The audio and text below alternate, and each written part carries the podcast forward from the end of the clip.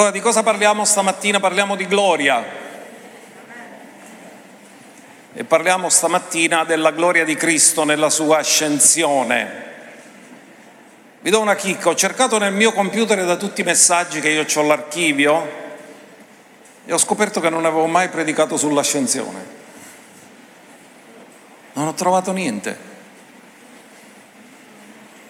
E mi sono reso conto che è uno degli argomenti più trascurati nel nostro mondo, ma è impossibile parlare della gloria senza parlare dell'ascensione. E questa mattina vogliamo aprire con un verso che è in, in Giovanni, subito dopo la conversazione di Gesù con Nicodemo. Gesù fa un'affermazione sconvolgente e molto profonda se la vogliamo esaminare. Giovanni 3:13 che abbiamo messo a cappello del messaggio. Ora, nessuno è salito in cielo. Naturalmente Gesù l'ha detto duemila anni fa, perché poi Paolo ci è andato al terzo cielo. Vi ricordate? Se non colui che è disceso dal cielo, cioè il figlio dell'uomo che è nel cielo.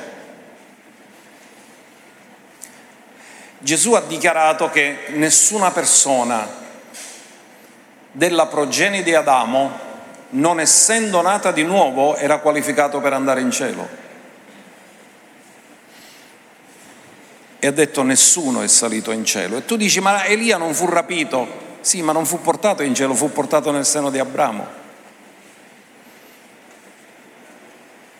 Fu tolto dalla terra, ma nessuno era salito in cielo, se non colui che era disceso dal cielo. E Gesù disse il figlio dell'uomo che è nel cielo ed era sulla terra ed era nel cielo, come noi che siamo sulla terra ma seduti nei luoghi celesti. Nello spirito, noi avendo la stessa natura di Cristo, perché siamo in Cristo, nello spirito dove Cristo siamo pure noi. Diciamolo in un altro modo, Gesù è fisicamente seduto alla destra del Padre, sì o no? Alcuni non sono convinti. È seduto fisicamente alla destra del Padre, sì o no?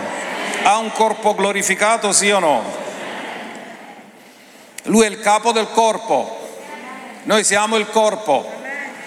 E allora dove è il capo ci deve essere il corpo, quindi lui è il precursore per dove noi saremo per sempre, perché dove c'è il capo ci deve essere necessariamente il corpo e siccome lui c'è fisicamente, anche noi ci saremo fisicamente.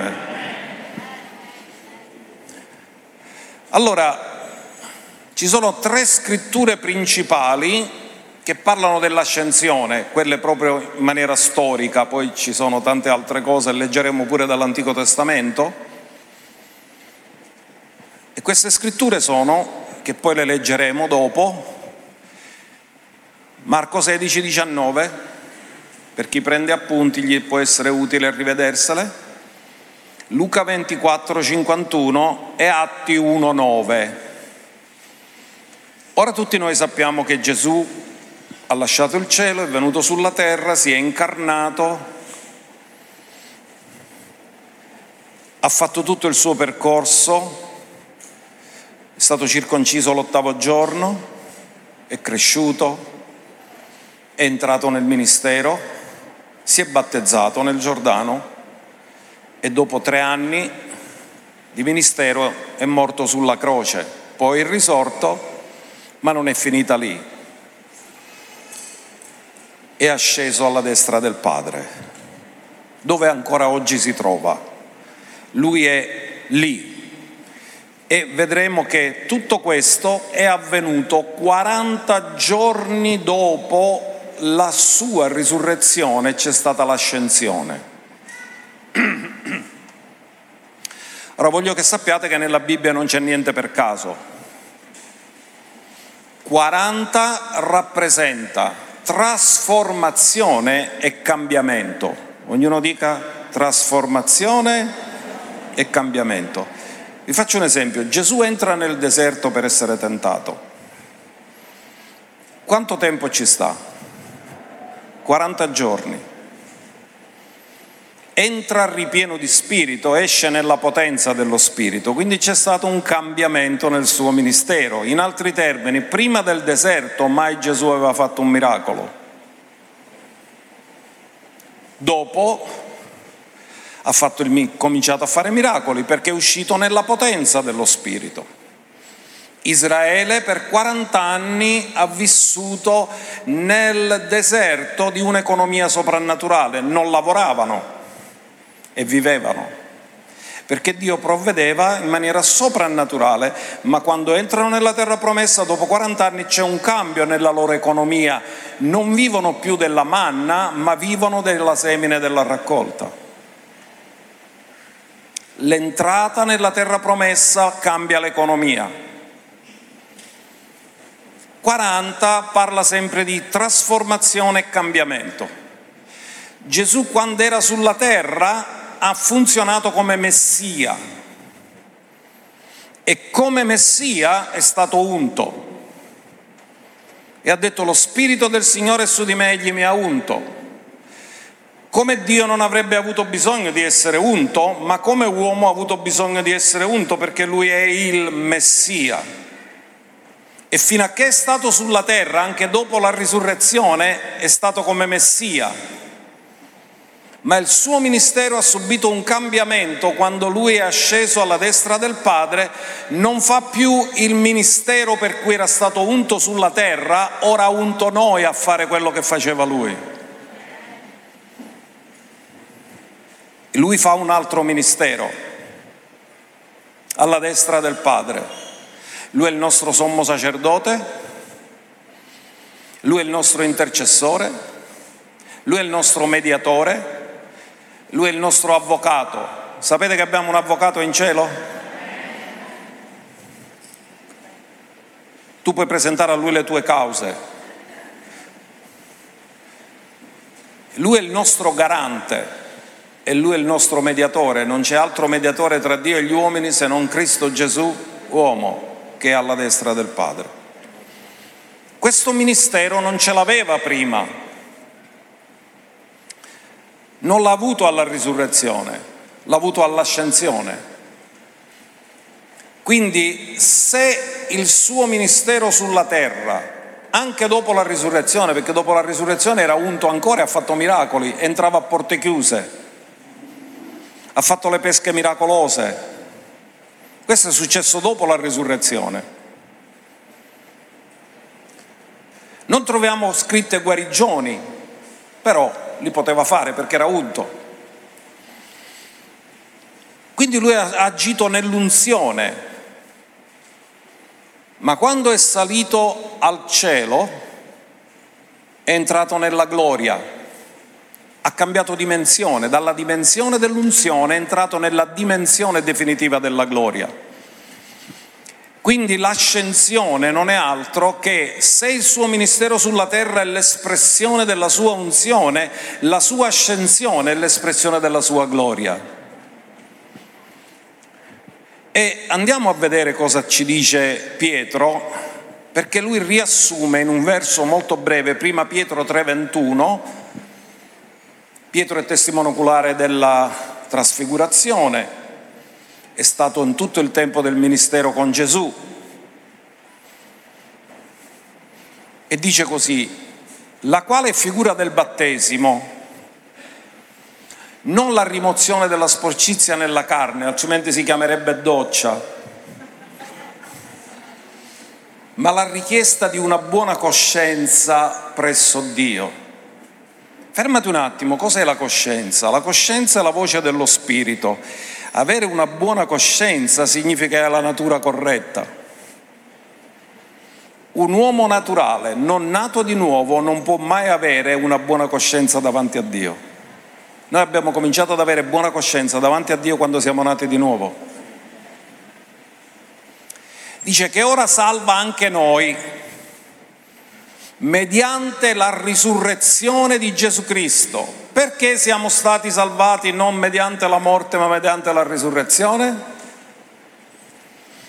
perché nella morte siamo morti a noi stessi, ma nella risurrezione abbiamo acquisito la natura di Cristo, siamo diventati nuova creazione. Se uno è in Cristo, egli è una nuova, ma per diventare nuova creatura prima siamo dovuti morire alla vecchia creazione. Quindi noi siamo stati salvati mediante la risurrezione di Cristo. Quindi quello che Lui ha compiuto sulla terra è sufficiente per la salvezza. Quello che lui fa alla destra del Padre è per continuare a mantenerci salvati. Perché c'è una cosa che mi ha impressionato e mi ha fatto piangere di gratitudine, perché sapete, con gli anni mi sono accorto che faccio più fatica a ricordare le cose.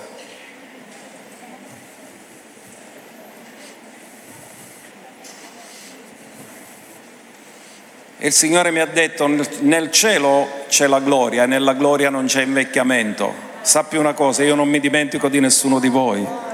Io prego ogni giorno per voi e non dimentico nessuno. E in quel momento mi sono sentito così benedetto, così toccato e lui mi ha detto io mai mi dimentico neanche un giorno di pregare per te. Ogni volta che tu predichi io sono lì a pregare per te, a intercedere per te. Ogni volta che tu parli la parola, io sono lì a pregare per te, a intercedere per te. Così voglio dirti una cosa, può essere che quelli, gli amici tuoi si scordano, i familiari si scordano, le persone della riunione in casa si scordano, però ti voglio dire una cosa, lui mai si scorda a pregare per te ogni giorno.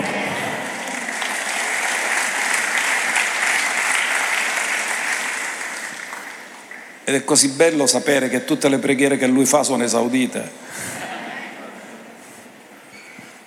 Perché una cosa che prega altro non si sa mai se prega in accordo al proposito, ma quando prega lui stai tranquillo che prega sempre in accordo al proposito di Dio. Quindi l'ascensione che abbiamo un po' trascurato troppo, a partire da me, è l'ultima narrazione della presenza terrena di Gesù. È l'ultima cosa che i discepoli vedono fisicamente, poi lo leggeremo questo. Ma come dicevamo, lui quando va in cielo si va a sedere sul trono. Questo si chiama intronizzazione. Anche noi siamo seduti nei luoghi, quindi noi siamo stati intronizzati. Amen. Dì alla persona accanto a te, pure tu sei intronizzato, non sei intronato, sei intronizzato.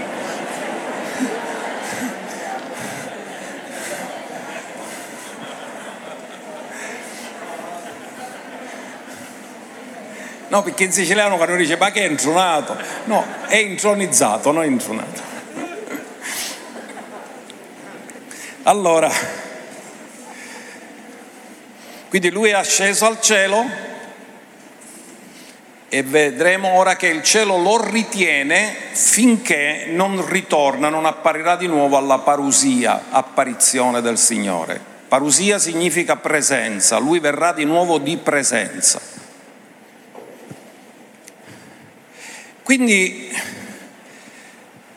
nella terra lui ci ha mostrato la massima espressione dell'unzione, ma nell'ascensione ci dimostra la sua gloria. Facciamo un passo indietro alla settimana scorsa. Noi la settimana scorsa abbiamo parlato di Seconda Corinzi 3:18, che è un verso meraviglioso e dice che noi tutti quanti, quindi significa che chi non contempla a faccia scoperta la gloria del Signore è distratto. Amen? Quanti di voi avete sofferto di distrazione nella vita? Che avete guardato dove non dovevate guardare e non avete guardato dove dovevate guardare? La scrittura dice che noi dobbiamo contemplare a viso scoperto. Cosa dobbiamo contemplare? La gloria del... Quando noi contempliamo la gloria del Signore siamo trasformati.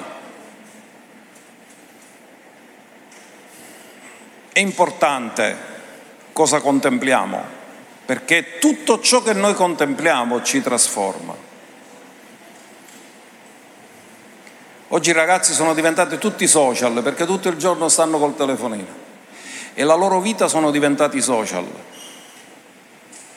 Ma la Bibbia non dice di contemplare il cellulare, dice di contemplare la gloria. Dillo, voglio contemplare la gloria del Signore. Questo mi trasforma. Siamo trasformati nella stessa somiglianza, perché trasformare significa assumere una forma diversa e la forma non è mai riferita all'immagine, è sempre riferita alla somiglianza. Parla di condotta, di ciò che si vede, di gloria in... Allora, notate che bella la scrittura. Quando dice di gloria in gloria significa che tu passi da un livello di gloria a un altro livello di gloria. Ma finisce mai questo livello di gloria? No, perché da una gloria all'altra ce n'è sempre un altro. In altri termini, nessuno di noi può dire mai che è arrivato. Perché se tu dici che sei arrivato, dice che sei esattamente come Gesù, ma tu mai potrai arrivare a Lui perché Lui è l'unigenito, primogenito, mai potrai essere primogenito, mai potrai essere unigenito. Tu potrai essere come Lui, ma mai potrai essere esattamente come Lui. Lui ha il primato in tutte le cose, amen già chi ha il primato c'è, ci sono quelli che lottano per avere il primato, già il posto è occupato. E dice che siamo trasformati di gloria in... Allora, guardate, quando Gesù è venuto sulla terra, ora lo leggeremo poi queste cose qua, ha dovuto rinunciare alla sua gloria, lo sappiamo. Però Giovanni dice che abbiamo contemplato la gloria come dell'unigenito figlio di Dio. Cioè come figlio non ha rinunciato alla gloria, ma anzi è stato il modello perfetto di figlio perché ha mostrato una totale e completa obbedienza al Padre. Ma non era la gloria eterna, era la gloria di figlio manifestata sulla terra. Quando è asceso ha recuperato la gloria che aveva lasciato prima che il mondo fosse. Poi lo leggeremo questo perché lui fa la preghiera nella preghiera sacerdotale chiede al Padre, ridammi la gloria che avevo presso di te prima che il mondo fosse. Quindi significa che se l'ha chiesto di riaverla è che, che ci aveva rinunciato quando è venuto sulla terra.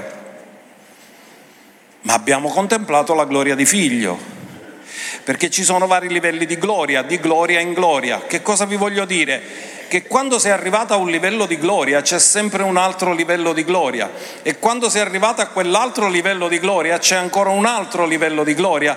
In altri termini, la fede la puoi misurare, l'unzione la puoi misurare, ma la gloria ti fa entrare nell'infinito.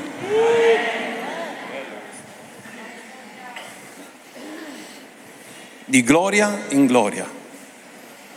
Gli studiosi dicono che l'universo è infinito, è in continua espansione. E qui abbiamo un fisico che ce lo può dire, che la scienza scopre cose sempre nuove, nuovi pianeti, nuove galassie, perché Dio non ha mai smesso di creare, perché Dio è infinito e tu non lo puoi definire perché l'infinito, ogni volta che cerchi di definirlo, non l'hai reso più infinito. L'infinito non si può definire, è infinito.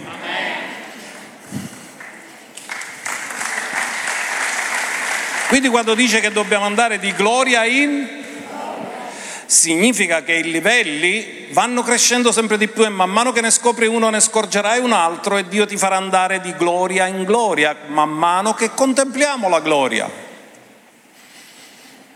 E questo è meraviglioso. Andiamo a vedere Filippesi 2 verso 5 quando parla della sua discesa sulla terra, ha dovuto rinunciare, si è dovuto spogliare, si è dovuto abbassare, ha dovuto limitare il suo infinito ed è diventato finito. Il suo corpo aveva confini fisici, se si trovava in un posto non si poteva trovare in un altro posto. Il corpo di Cristo è universale oggi, ma il suo corpo fisico era localizzabile. Difatti se non era localizzabile perché doveva andare lui a guarire le persone? Quando lui ha detto io verrò e lo guarirò, poteva dire non c'è bisogno che vengo perché posso andare... Un... No, lui andava, era limitato, si era autolimitato in un corpo fisico. Abbiate in voi la stessa mentalità, non è sentimento, che è già stato in Cristo Gesù, il quale essendo in forma di Dio, non considerò qualcosa a cui aggrapparsi tenacemente l'essere uguale a Dio. Quindi nessuno di noi ha dubbi che Gesù è Dio, che è figlio di Dio ed è figlio dell'uomo. Amen? Pienamente figlio di Dio, pienamente figlio dell'uomo. Ma svuotò se stesso. Nessuno l'ha costretto. Lui per venire qui ha dovuto svuotarsi, ha dovuto scendere di livello. Uno che si svuota è uno che ha qualcosa e poi ci rinuncia. Svuotò se stesso, prendendo la forma di servo, divenendo simile agli uomini. Ma lui è il creatore di tutto, lui è il re di gloria. Lui è colui attraverso cui, cui, tutte le cose fatte sono state fatte e lui per essere, venire al nostro livello si è dovuto svuotare. Chi lo guardava vedeva un uomo, non sapeva che era il creatore di tutto. Ha preso forma di servo, è divenuto simile agli uomini, guardate ancora, è trovato nell'esteriore simile a un uomo, perché l'interiore si è mostrato solo nella trasfigurazione, abbassò se stesso Ora notate una cosa, quando si è dovuto abbassare si è abbassato lui, ma quando è stato innalzato è stato il Padre. Chi si abbassa è una nostra decisione, ma l'innalzarci non è una nostra decisione, è il Padre che innalza. Abbassò se stesso divenendo ubbidiente fino alla morte e alla morte di croce, perciò anche Dio lo ha sovranamente innalzato e gli ha dato un nome che è al di sopra di ogni altro nome. Quindi tu trovi che prima che Dio l'ha innalzato è stato provato fino alla morte e alla morte della croce, poi è stato trovato giusto ed è stato risuscitato dai morti. Dopo che è stato risuscitato dai morti, 40 giorni dopo, è stato innalzato nel posto più alto e più elevato, alla destra di Dio. Ma quando è stato sulla terra, c'è stato nella condizione di abbassamento e di umiliazione. In altri termini, ha rinunciato ai suoi attributi divini di onnipresenza, onniscienza e onnipotenza. Perché è stato unto? Significa che ha rinunciato all'onnipotenza. Riceveva le cose per mezzo dello Spirito, quindi ha, ricevuto, ha, ha fatto come noi facciamo, che possiamo dipendere dallo Spirito e sapere le cose attraverso lo Spirito, quindi ha rinunciato, ha rinunciato all'onniscienza e si è localizzato in un corpo, ha rinunciato all'onnipresenza. Ma non era meno Dio, solo che non ha mai usato i suoi attributi divini. Quindi anche la gloria. E quindi Dio quando lui ha finito tutto ed è stato portato di nuovo in cielo, lo ha sovranamente innalzato e gli ha dato un nome al di sopra di qualsiasi altro nome. Lui si è abbassato e il Padre lo ha innalzato. E lui ci ha insegnato come funziona. Chi si abbassa sarà e chi si innalza sarà abbassato. Ora questo è meraviglioso. Andiamo a vedere Giovanni 17,5, quando Gesù fa la preghiera sacerdotale. Ora Giovanni 1,14 dice, Giovanni dice, noi abbiamo contemplato la gloria come dell'unigenito figlio di Dio, piena di grazia e di verità. Quindi Giovanni dice, noi un tipo di gloria l'abbiamo contemplato, ma non era la gloria eterna, perché se fosse stata la gloria eterna Gesù non l'avrebbe richiesta. Ora dunque, o oh Padre, glorificami presso di te della gloria. Quindi ci sono vari livelli di gloria. Lui la gloria di figlio l'ha mostrato. Ma quando dice della gloria che avevo presso di te prima che il mondo fosse. Quindi lui aveva una gloria eterna. Perché prima che il mondo fosse, ascoltatemi bene, non c'era il tempo. Il tempo è una creazione. Quindi quando Gesù gli dice dammi la gloria che avevo presso di te prima che il mondo fosse, stava dicendo dammi la gloria che avevo presso di te prima che avessimo creato il tempo. È la gloria eterna. Mi state seguendo? Questa è la gloria eterna. Lui dice mi devi ridare la gloria eterna a cui ho dovuto rinunciare per fare l'opera di redenzione. E il Padre lo ha sovranamente innalzato e gli ha dato un nome al di sopra di ogni altro nome. Ora, facciamo un, salto, un saltino nell'Antico Testamento. Salmo 24. Nel Salmo 24 c'è una cosa molto interessante perché Davide parla del Re di Gloria e ne parla cinque volte in questo Salmo. Cinque è il numero della grazia e lui si fa ogni volta la domanda chi è questo Re di Gloria? Chi è questo Re di Gloria? E dà pure la risposta.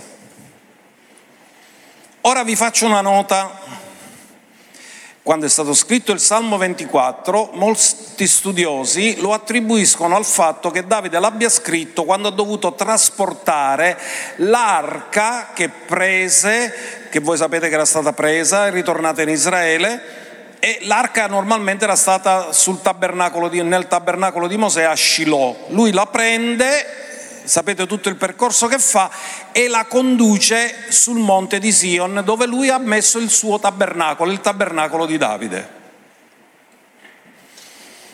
Quindi molti dicono, Davide ha scritto questo salmo quando hanno fatto ascendere l'arca al monte di Sion nella tenda di Davide. Questo è vero, ma c'è un fatto profetico perché Davide non parla di qualcosa solo del tempo, parla delle porte eterne. E le porte eterne non sono sulla terra. Quindi lui parla di qualcosa che è avvenuto nel mondo naturale, che era profetico di qualcosa che avviene nel mondo spirituale. Ora ascoltate, o porte, alzate i vostri capi e voi porte eterne, alzatevi, il Re di Gloria entrerà. Dove sono le porte eterne? Le porte eterne sono in cielo. Di che cosa sta parlando? Del fatto che Gesù, dopo aver vinto e sconfitto il nemico, si ritrova in cielo e viene innalzato, glorificato come vincitore, come conquistatore, come adempitore del piano di redenzione. Quindi viene accolto con grande gioia nel cielo. E poi dice, alzatevi, il Re di Gloria entrerà è uno che entra trionfante dopo aver vinto una grande battaglia. Chi è questo Re di Gloria? È l'Eterno, forte e potente, l'Eterno potente in battaglia. Quindi significa che viene da una battaglia, l'ha vinta, ha sconfitto perché poi vedremo che lui ha preso prigioniera la prigionia e si ritrova in cielo eterno potente in battaglia. O porte, alzate i vostri capi, alzatevi, o porte eterne, e il Re di Gloria entrerà. Chi è questo Re di Gloria? È l'Eterno degli eserciti, egli è il Re di Gloria. Ogni volta che voi trovate che c'è un nome diverso di Dio è perché dice qualcosa di diverso che ha fatto. Se è l'Eterno che guarisce, parla delle guarigioni che fa, ma quando è l'Eterno degli eserciti è quello che mette sotto i suoi piedi i nemici. Amen. Dillo, il mio Dio è l'Eterno degli eserciti, che mette i miei nemici sotto i miei piedi.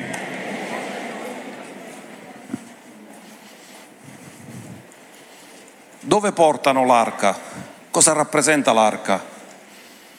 L'arca rappresenta la presenza. Quindi Davide porta l'arca che rappresenta la presenza nel suo tabernacolo, ma vede profeticamente qualcosa la vittoria di Cristo. Qual è la differenza tra il tabernacolo di Davide e il tabernacolo di Mosè?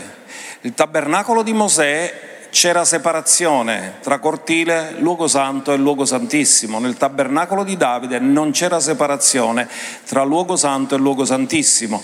In altri termini, ognuno poteva entrare direttamente nella presenza dell'arca senza morire.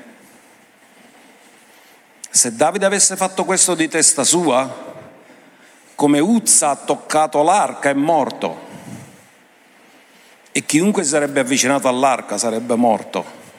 Ma Davide era profeta.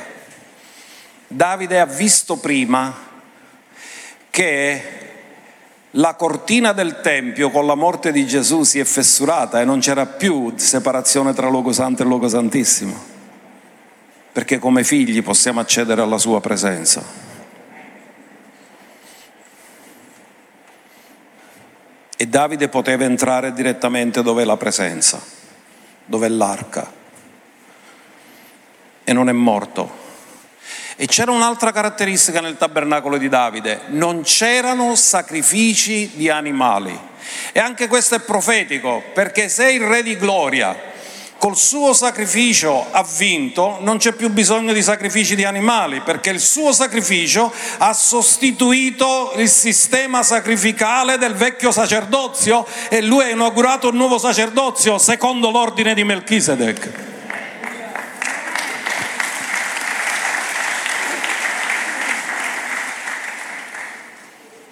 Quindi Davide dice, fate entrare il Re di Gloria. Cos'è? Gesù che entra nel cielo trionfante dopo aver sconfitto i nemici. Ma ora lo approfondiremo. Ritorniamo ai versi che avevo detto all'inizio, li leggiamo. L'ascensione. Luca 24, 41. E avvenne questo è un modo come si narrano le storie e l'ascensione è storica. E vi dico un'altra cosa, chi è che ha assistito all'ascensione? I discepoli, ma gli angeli. Chi è che ha assistito alla nascita? Quando è nato è stato annunciato dagli angeli, quando è asceso è stato annunciato dagli angeli. Amen? C'è il suggello dell'esercito celeste. Ora, Mentre egli li benediceva, si separò da loro e fu portato nel cielo. Fine del suo ministero sulla terra. Anche Marco ne parla in Marco 16, 19. Dice Marco 16, 19, sì, il Signore Gesù dunque dopo aver loro parlato fu portato in cielo e Marco aggiunge e si assise alla destra di Dio. Non è che se n'è andato in cielo a farsi una passeggiata, no? Si è seduto alla destra del Padre. Dove ancora è seduto? Atti 1, 9 e 11. Questo forse è il passo più conosciuto perché è riportato nel libro degli Atti. Dette queste cose, quali erano le cose che aveva detto? Aveva detto non ci vuole una grande rivelazione, Atti 1.8, ma voi riceverete potenza quando lo Spirito Santo verrà su di voi e mi sarete testimoni in Gerusalemme, Giudea, Samaria fino all'estremità della terra. Quindi che significa? Io me ne vado, ora l'unzione passa a voi. Io ho finito il mio ministero di unzione come Messia, ora do a voi l'unzione per mezzo dello Spirito per continuare a fare quello che io vi ho comandato. E dopo aver dette queste cose, mentre essi guardavano, fu sollevato in alto e una nuvola lo accolse. Quindi in questo caso la nuvola, voi sapete che è sempre una manifestazione della gloria, no? In questo caso la manifestazione della nuvola è l'ascensore di Dio. Dillo, la nuvola è l'ascensore di Dio, perché una nuvola lo sottrasse davanti agli occhi loro. La nuvola della gloria prese il re di gloria e lo portò nella gloria. Lo sottrasse ai loro occhi e come essi avevano gli occhi fissi in cielo, perché arristarono giunate. In questo caso ci sta. Il da ristare giunate, Gesù fu intronizzato. Mentre egli se ne andava, ecco due uomini in bianche vesti si presentarono loro. Loro stanno ancora guardando. La nuvola l'ha preso, è entrato dentro la nuvola.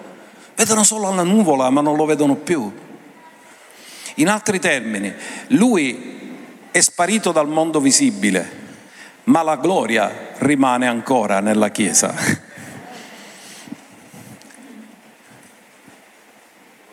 E mentre andiamo al verso successivo, 11, e dissero gli angeli, che sembravano uomini a loro perché sono presentati in forma umana, uomini Galilei, perché state a guardare verso il cielo? Questo Gesù che è stato portato in cielo di mezzo a voi, ritornerà nella medesima maniera in cui l'avete visto andare in cielo. E quando lui ritornerà, la parusia, l'apparizione, noi lo raggiungeremo nelle nuvole. E se n'è andato nella nuvola come ascensore che ha portato sopra solo lui, ma nel rapimento ci sarà un ascensore così grande che porterà via tutti noi e lo raggiungeremo nella nuvola. Difatti quando se n'è andato lui dice nuvola, quando andremo noi dice nelle nuvole, perché essere bella grande. La mega nuvola, ognuno dica mega nuvola, accoglierà tutta la Chiesa. Da tutte le parti ci sarà questa calamita soprannaturale, questo ascensore soprannaturale che attirerà tutti i nati di nuovo che vengono portati nella gloria.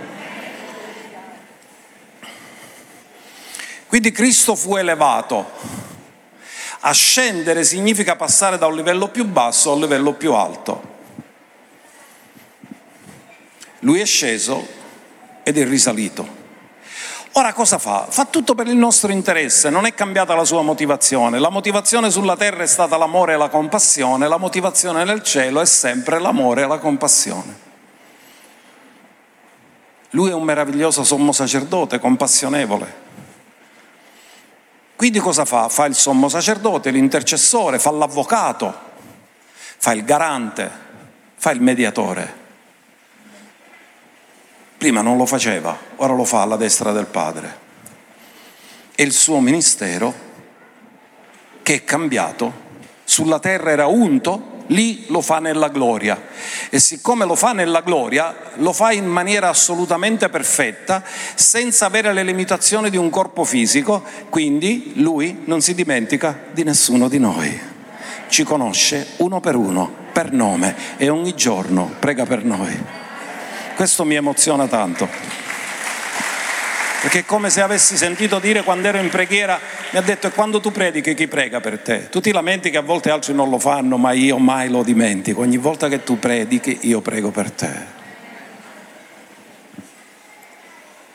Questo mi conforta, che il cielo è connesso con noi quando annunciamo la parola e siamo collegati col cielo. Allora, il capo è seduto lì, e il corpo si trova qui. Ma il capo e il corpo non possono stare separati. È solo per un po' di tempo che siamo separati, ma poi saremo raccolti insieme con lui. Efesi 5:30 dice che c'è un mistero nel matrimonio. Ogni matrimonio è un mistero, ogni matrimonio ci emozioniamo. Perché? Perché in qualche modo ci richiama le nozze dell'agnello e dice che noi siamo membra del suo corpo, della sua carne e delle sue ossa. Non vi ricordate che Adamo, quando gli fu presentata Eva, disse finalmente questa è ossa delle mie ossa e carne della mia carne. Adamo ricevette da Dio una sposa, Gesù, l'ultimo Adamo, riceve da Dio la sposa. Siamo membra del suo corpo, della sua carne delle sue ossa. La domanda che vi faccio, Gesù è fisicamente presente lì? Con un corpo glorificato, sì o no? E anche noi saremo lì, perché è impossibile separare il capo dal corpo. E se anche c'è una separazione temporanea, non ci sarà mai questa separazione per sempre. Ora, c'è un verso bellissimo in Atti 3:21, dopo che Pietro fa la sua predicazione a Pentecoste, dice qualcosa di meraviglioso. Dice che ora lui è in cielo, è asceso, sta alla destra del Padre e deve stare là fino ai tempi della restaurazione di tutte le cose, che il cielo deve ritenere. In altri termini, da quando Gesù se n'è andato, fisicamente, lui qui non tornerà fisicamente fino al rapimento. Quindi quando ci sono quelli che dicono ho visto Gesù fisicamente, uno può venire a Gesù fisicamente che lui non lo lascia il suo posto là e il suo ministero là. Tu puoi vedere visioni, puoi avere esperienze forti nello spirito, tutto quello che vuoi, ma dice che il cielo lo deve ritenere fino ai tempi della restaurazione di tutte le cose. Ascoltate, questa parola ritenere è la stessa parola che viene usata che l'anticristo viene ritenuto, perché se fosse per lui si vorrebbe scatenare, ma fino a che c'è la Chiesa lo Spirito Santo lo ritiene. In altri termini, fino a che la Chiesa è qua, l'anticristo non si può manifestare. Ma quando la Chiesa sarà rimossa, chi lo riteneva non c'è più. E non è la Chiesa, è lo Spirito Santo che lo ritiene. Perché la Chiesa, insomma, non è che è messa tanto bene. Stendiamo un velo pietoso. Che ci sono persone che manco credono nel rapimento, cioè, cioè l'anticristo non sarebbe molto preoccupato di queste persone, insomma. Ma è lo Spirito Santo che lo ritiene e sarà ritenuto in cielo fino alla restaurazione di tutte le cose, dei quali Dio ha parlato per bocca dei suoi santi profeti, fin dal principio del mondo, perché Dio annuncia la fine fin dal principio. Ha già dichiarato cosa avverrà. Non ci saranno sorprese, già tutto scritto, tutto dichiarato, tutto annunciato. E quello che sta succedendo non è altro che la dimostrazione che quello che Dio ha detto tanto tempo fa sta avvenendo sotto i nostri occhi. Quindi sappi una cosa, che c'è un tempo destinato quando il padre dà il permesso allo sposo di venire a prendere la sposa, che era quello che facevano gli ebrei. Il figlio preparava la casa, quando il figlio preparava la casa, puntava a suo padre e ci dice papà, ma questa casa ti pare bella per mia moglie? E suo padre ci diceva, mm, però mi pare che ci a dare una sistematella di qua, un'altra. No? Quando il padre gli dava l'ok, il figlio poteva andare a prendere la sposa, sposarla e portarla nella casa. Gesù è andato al padre e quando il padre gli darà il permesso di ritornare, gli dirà: Ora è avvenuto il tempo, vai a prendere la sposa, che sarà gloriosa, senza difetto, senza macchia. Alleluia!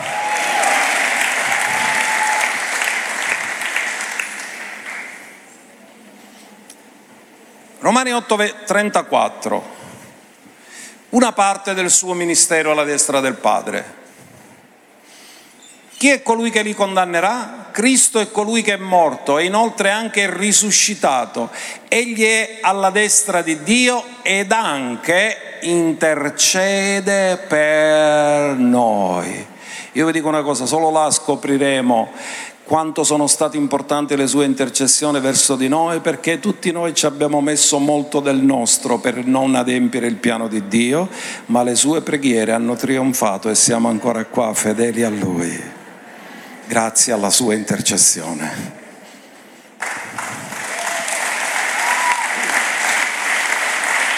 Ed anche intercede per noi. Ora andiamo a vedere Davide, Davide profeta, Salmo 68, verso 18, guardate cosa dice. Parla di lui, parla del Re di Gloria. Tu sei salito in alto, hai fatto prigioniera la prigionia, hai ricevuto doni fra gli uomini, anche fra i ribelli, affinché tu, o eterno Dio, possa dimorare là. È molto interessante che a volte le cose scritte nell'Antico Testamento, nel Nuovo Testamento, vengono leggermente modificate, non perché hanno sbagliato a riportarlo, ma perché lo Spirito Santo lo ha adattato al tempo. Vi faccio un esempio, Luca 4:18, lo Spirito del Signore è su di me, egli mi ha unto per. Se noi citiamo Isaia 61 così come dice, il giorno di vendetta del nostro Dio, finisce così ma Gesù non l'ha citato perché lui non è venuto a inaugurare la vendetta, lui è venuto a inaugurare la grazia. Quindi non è che quello l'ha negato, ma non era il tempo di dirlo. Il giorno di vendetta ci sarà, ma non è questo. Questo è tempo di grazia, di salvezza, dove predicare il Vangelo e portare le persone a Cristo. Ora se andiamo a vedere Efesini capitolo 4, verso 8, Paolo riferisce questa profezia di Davide. Efesi 4, 8, 10. Per la qualcosa la scrittura dice, quindi lui sta citando una scrittura, ma la sta citando riveduta dallo Spirito Santo. Essendo salito in alto, quindi significa che è asceso, amen. Ha condotto prigioniera la prigionia, ha dato dei doni agli uomini. Allora, qui dice che ha condotto prigioniera la prigionia, ciò che ci rendeva prigionieri, Satana, il peccato e la morte, lui l'ha condotta prigioniera. Quindi significa che ciò che ci rendeva prigionieri, ora noi siamo diventati loro padroni. Ha condotto prigioniera la prigionia. Se ciò che ci rendeva prigionieri è stato reso prigioniero, non hanno più efficacia sulla nostra vita e dice ha dato dei doni agli uomini. La parola doni qui è domata, quindi parla di avere dato i ministeri. Questi sono i ministeri che si chiamano dell'asceso Signore, apostoli, profeti, evangelisti, dottori e pastori. Ha dato dei doni agli uomini. Lì dice ha preso doni dagli uomini, qui dice ha dato dei doni agli uomini. Ora questo è salito. Che cosa vuol dire se non che pure era prima disceso nelle parti più basse della terra? Questo ha due implicazioni. Gesù è stato sepolto, amen? Quindi si è trovato in un livello basso della terra. Ma il corpo è stato sepolto, lo spirito no. Dove è andato lo spirito? Nel seno di Abramo a predicare il Vangelo a i salvati secondo l'antica dispensazione, ma che non avevano il diritto legale di poter andare in cielo. Quindi Gesù incontra Mosè ed Elia sul monte della trasfigurazione, parlano della sua, venuta, della sua dipartita a Gerusalemme, ma Gesù quando diparte si diparte da Gerusalemme perché muore, va in spirito a trovarli, gli dice è fatta, fra qualche giorno risuscita e voi nascete di nuovo e verrete con me in cielo. Amen. Perché nessuno è salito in cielo se non colui che è disceso dal cielo, ma colui che è disceso dal cielo ci ha, ci ha, dato la stessa natura che aveva in cielo e con la stessa natura che aveva in cielo che abbiamo noi possiamo essere seduti nei luoghi celesti. Amen. Italiate strano, sto predicando la parola, non sono le mie opinioni. Lo so che queste cose fanno girare la testa. Poi il verso 10 dice, colui che è disceso è lo stesso di colui che è salito al di sopra di tutti i cieli per riempire tutte le cose. In altri termini, Dio l'ha posto nel posto più elevato di tutti affinché tutto potesse essere sotto di lui, perché lui è il capo che Dio ha costituito nel cielo e sulla terra. Così che sarà fatta in terra la sua volontà come è fatta in cielo. Questo è avvenuto già nel mondo dello spirito. Ora, quando io parlo di queste cose, a volte vedo che le persone non mi capiscono, perché quando io dico tu hai bisogno di qualcosa, tu hai bisogno di una guarigione, tu hai bisogno di prosperità, tu hai bisogno di un eh, esaudimento da parte di Dio, molti pensano che questo deve essere un atto che tu chiedi e ricevi. No, è un cambio di condizione spirituale. Quando tu cambi nello spirito, ciò che hai conquistato nel mondo dello spirito sottomette il mondo naturale e la benedizione ti viene a inseguire perché tu dentro di te l'hai realizzato per grazia mediante la fede. Quindi ogni cambiamento nella tua vita ha a che fare con un cambiamento interiore prima che si manifesti il cambiamento esteriore. Non è magico, è frutto di una trasformazione.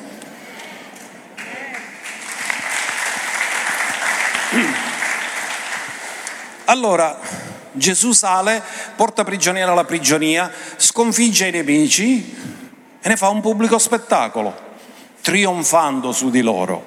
E quando arriva in cielo, Salmo 24, lascia che entri il Re di gloria. Chi è questo Re di gloria? L'Eterno degli eserciti. Che ha fatto? Ha distrutto i suoi nemici. Colossesi 2,15, cosa ha fatto? Ha spogliato principati e potestà ascoltate, li ha spogliati. Spogliato non significa che ne ha annullato l'esistenza, significa che gli ha tolto le armi.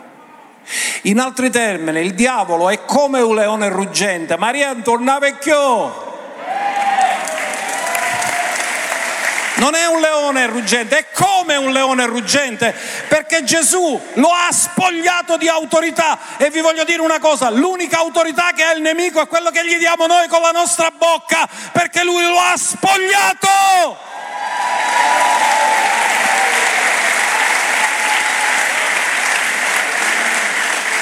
e ne ha fatto un pubblico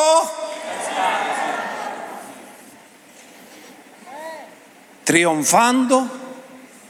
Quando arriva in cielo, arriva il trionfatore. Lascia che entri il Re di Gloria. Chi è questo Re di Gloria? È l'Eterno degli eserciti, forte in battaglia, che ha distrutto tutti i suoi nemici. Fatelo entrare, porte eterne, alzate i vostri capi, fate entrare il Re di Gloria.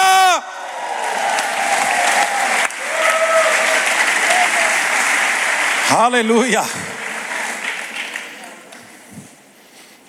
Ritorniamo ad Efesini 4, verso 7. Siete stanchi, no? Sentite caldo, no? Efesi 4, 7. Ma a ciascuno di noi è stata data la... Quanti di voi sapete che siamo in un'era di grazia? che siamo sotto un patto incondizionato, che chiunque avrà invocato il nome del Signore sarà salvato, anche se in galera, anche se ha fatto disastri nella sua vita, chiunque avrà invocato il nome del Signore sarà salvato, perché la grazia è estesa a tutti gli uomini. Ma a ciascuno di noi è stata data la secondo la misura del dono di Cristo. Ora, siccome lo leggiamo nel contesto di Efesi 4.8, noi pensiamo che qui dono significa domata, invece è dorea. E dorea significa giustificazione, nuova nascita e battesimo nello Spirito Santo. Solo per queste tre cose viene usato il termine dorea che significa lascito testamentario. In altri termini, col suo sacrificio Gesù ha lasciato un lascito testamentario di giustificazione, nuova nascita e battesimo di Spirito Santo a tutti gli uomini, per questo chiunque avrà invocato il nome del Signore sarà salvato. Secondo la misura della dorea di Cristo. C'è una Dorea che è data a tutti. I ministeri non sono dati a tutti, dice ha dato alcuni come apostoli, altri come profeti, ma quando parla del Dorea dice che è stata data a tutti. Ma tutti non lo sanno. Ecco perché dobbiamo predicare l'Evangelo a ogni creatura per fare sapere loro che hanno un'eredità attraverso la morte e la risurrezione di Cristo. Quindi poi dice che ha dato dei doni agli uomini, le usa la parola domata che significano doni ministeriali. E poi dice che tutto questo è stato fatto perché lui deve stare al di sopra di tutte le cose. Lui ha il primato in tutte le cose, che piaccia o non piaccia. Le cose abominevoli che abbiamo visto ieri in televisione di quello che hanno fatto contro di lui dichiarando che Gesù era un LGBT, ma pagheranno caramente perché questa è blasfemia del Re del Re, Signore dei Signori. Ma questo ti dice che come Sodoma e Gomorra ha annunciato che la distruzione era vicina, anche ora sta arrivando la distruzione perché gli uomini stanno andando oltre i limiti e quello segna un limite fino a che Dio sopporta. Ora basta, siamo arrivati ai limiti dove viene disprezzato il nome del Signore e viene dichiarato blasfemo il suo nome. Ci perseguiteranno, non importa, continueremo a dichiarare la verità della parola. Noi sappiamo come andrà a finire.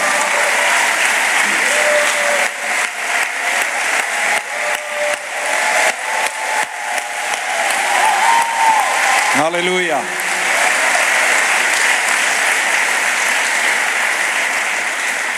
Sto andando alla conclusione. E la conclusione la facciamo dal Salmo 68 sempre, verso 4 a seguire. Perché Davide annuncia la vittoria del Redentore, del Messia, del Re di Gloria. E allora ci incoraggia e ci dice cantate a Dio, cantate lodi al suo nome. Preparate la via a colui che cavalca nei deserti, il suo nome è l'Eterno, esultate davanti a lui padre degli orfani e difensore delle vedove, è Dio nella sua santa dimora. Miei cari, sulla terra abbiamo tribolazioni, abbiamo dolori, abbiamo perdite, ma abbiamo un grande consolatore, padre degli orfani, difensore delle vedove. Viene a mancare il sostegno umano, ma non verrà mai a mancare il sostegno divino. Io vi dico una cosa, non c'è aiuto migliore e più costante dello Spirito Santo.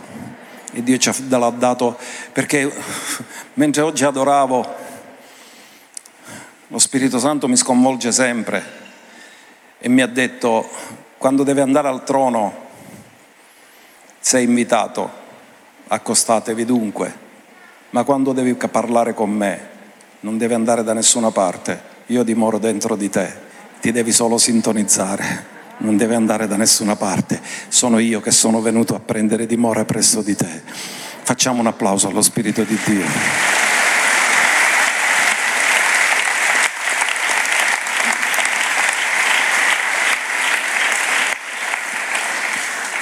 L'ultimo verso. Dio fa abitare il solitario in una famiglia. Dio ama la famiglia. Oggi sta, viene attaccata la famiglia, ma Dio vuole fare del bene quando, quando dà una famiglia. Dice non è bene che l'uomo sia solo, gli farò un aiuto. Dio fa abitare il solitario in una famiglia, libera i prigionieri e dà loro, dà loro prosperità. Voi la volete la prosperità?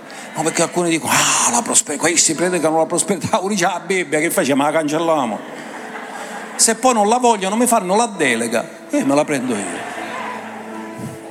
E io so cosa devo fare con la prosperità. So come investirla per il regno di Dio. Dillo, Dio fa abitare il solitario in una famiglia. Libera i prigionieri. Persone che sono schiave, prigioniere della droga, dell'alcol, di cose terribili, c'è la potenza per essere liberati perché tutti i demoni sono sotto i suoi piedi. E da loro prosperità. Alza le mani e dillo Signore, tu me la dai e io me la prendo. Nel nome di Gesù e grazia. Ma i ribelli, ma non ci interessa dimorano in terra riarsa, mi dispiace per loro, io voglio stare dall'altra parte, dove ricevo benedizioni, prosperità, la benedizione della famiglia e lui è lo stesso, ieri, oggi e in eterno, lui ci ama. La sua motivazione non è mai cambiata. Quando era sulla terra la sua motivazione era amore, nel cielo la sua motivazione è sempre la stessa. Lui è un Dio di amore, di compassione, di grazia, meraviglioso. Facciamogli un applauso meraviglioso per la sua presenza.